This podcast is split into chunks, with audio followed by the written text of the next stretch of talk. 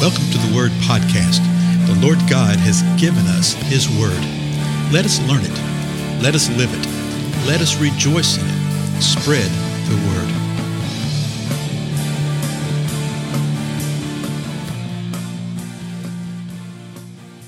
Blessings, everybody. This is Dale. Thank you so much for joining with me today on the Word Podcast.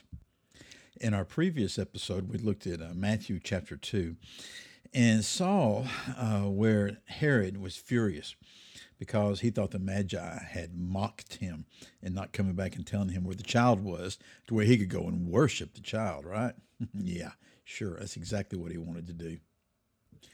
So he decided to kill every male child in the Bethlehem and vicinity, in that whole region, two years of age and under.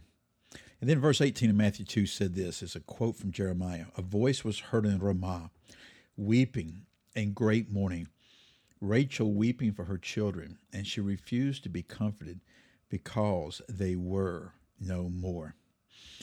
That's a quote from Jeremiah thirty-one fifteen. Let me read that for us. It says this, thus says the Lord. So you notice it starts off with thus, sort of a, a term of conclusion about something or something's happening here.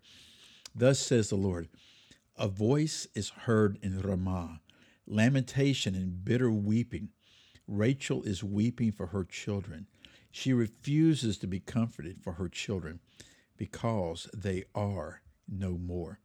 And that's Jeremiah chapter thirty-one, verse fifteen. What I want to do today is go back to verse one and read these first fourteen verses, hopefully get through it today. The whole thing, it talks about how the Lord is going to turn the mourning of his people into joy. Listen to this, verse one. At that time, declares the Lord. Notice this, at that time. Always pay attention to that kind of phraseology. At that time, declares the Lord, I will be the God of all the families of Israel, and they shall be my people. Now that right there is interesting from the get-go, because that hasn't occurred yet. Because even now, he isn't the God of all the families of Israel, and they are not all his people. So that tells me right there with that one verse, that what he's talking about is yet future.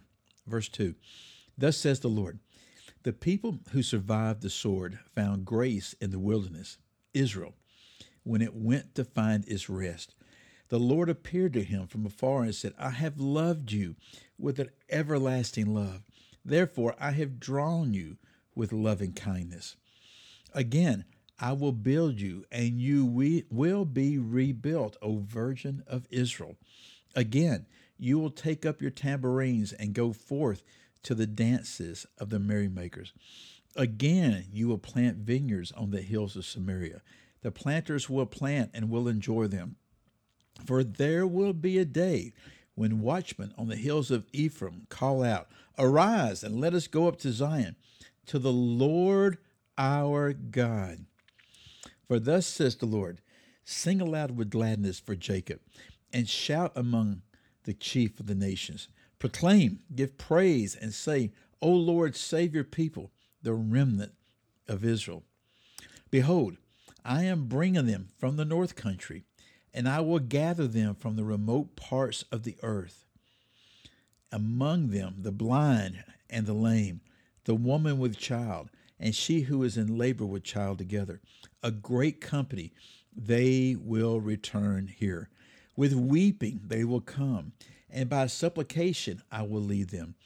I will make them walk by streams of waters, on a straight path to which they will not stumble. For I am a father to Israel, and Ephraim is my firstborn.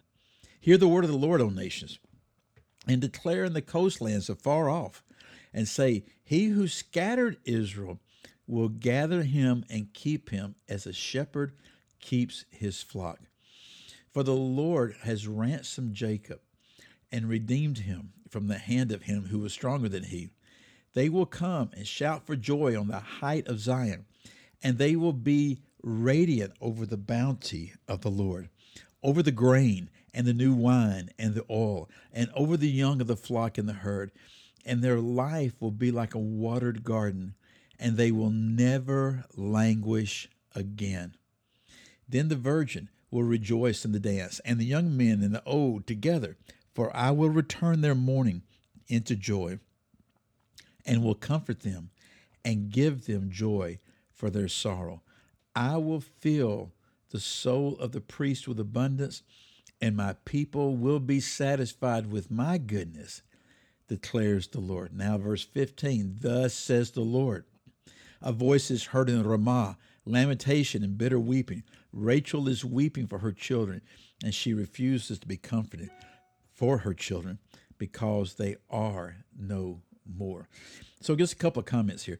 Just the various phrases that we've seen right here, where they'll never languish again, that they will go to worship the Lord, not go to the temple to worship, but they're going to go worship the Lord. All these things point to a time and to things that have yet to occur with Israel, with the Jewish people. So he's speaking about this, and this is Jeremiah prophesying this before they're hauled off into Babylonian captivity. So they are hauled off in the Babylonian captivity, spend seventy years there, Jerusalem's destroyed, et cetera, et cetera. They come back, and then all the stuff that's happening in the last twenty-five hundred years to the Jewish people. But I find it very interesting how the Spirit led Matthew to understand that verse fifteen, the lamentation in Ramah, is about what happened when Messiah came, because the coming of Messiah is the beginning of the fulfillment of this prophecy here in Jeremiah thirty-one.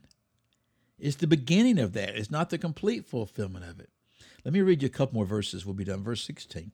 Thus says the Lord, restrain your voice from weeping and your eyes from tears, for your work will be rewarded, declares the Lord, and they will return from the land of the enemy.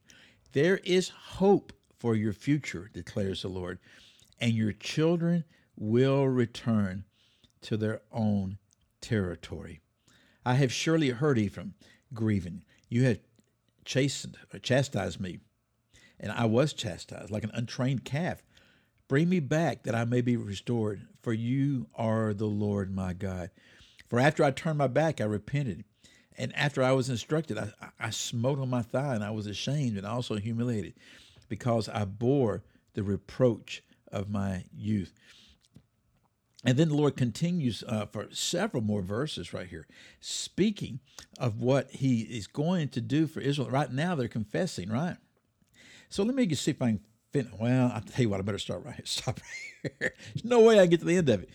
The great thing is he goes on for ten more verses right here and uh, talking about how they'd sinned. But then when you get down to verse thirty-one, I'll tell you what, we'll look at this tomorrow too.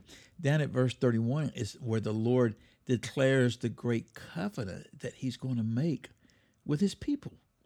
And these are all various verses that we've seen here and there, but perhaps we haven't seen them in the totality of their context. Remember the, the verse three up here, Jeremiah thirty-one three, I have loved you with an everlasting love, therefore I've drawn you with loving kindness. People know that verse, but do they know the context of it? Do they know that it was spoken through the prophet prior to the time of the southern kingdom being taken off into captivity? Do they know it's within the context of describing the great and wondrous things that the Lord has for his people in days yet to come? But some stuff has to happen. And part of that was the coming of Messiah. And verse fifteen prophesied the evil that was going to occur and the weeping that was going to occur because some children were going to be killed by Herod. Matthew gives us that understanding. There's so many things like this to be understood and to be gleaned. The New Testament gives us the interpretation. If we just take a moment, go read it, and pay some attention. Tell you what, we'll see if we can finish out the balance of this next time, because I find this interesting. Again, I'm Dale. I'll see you then. Goodbye.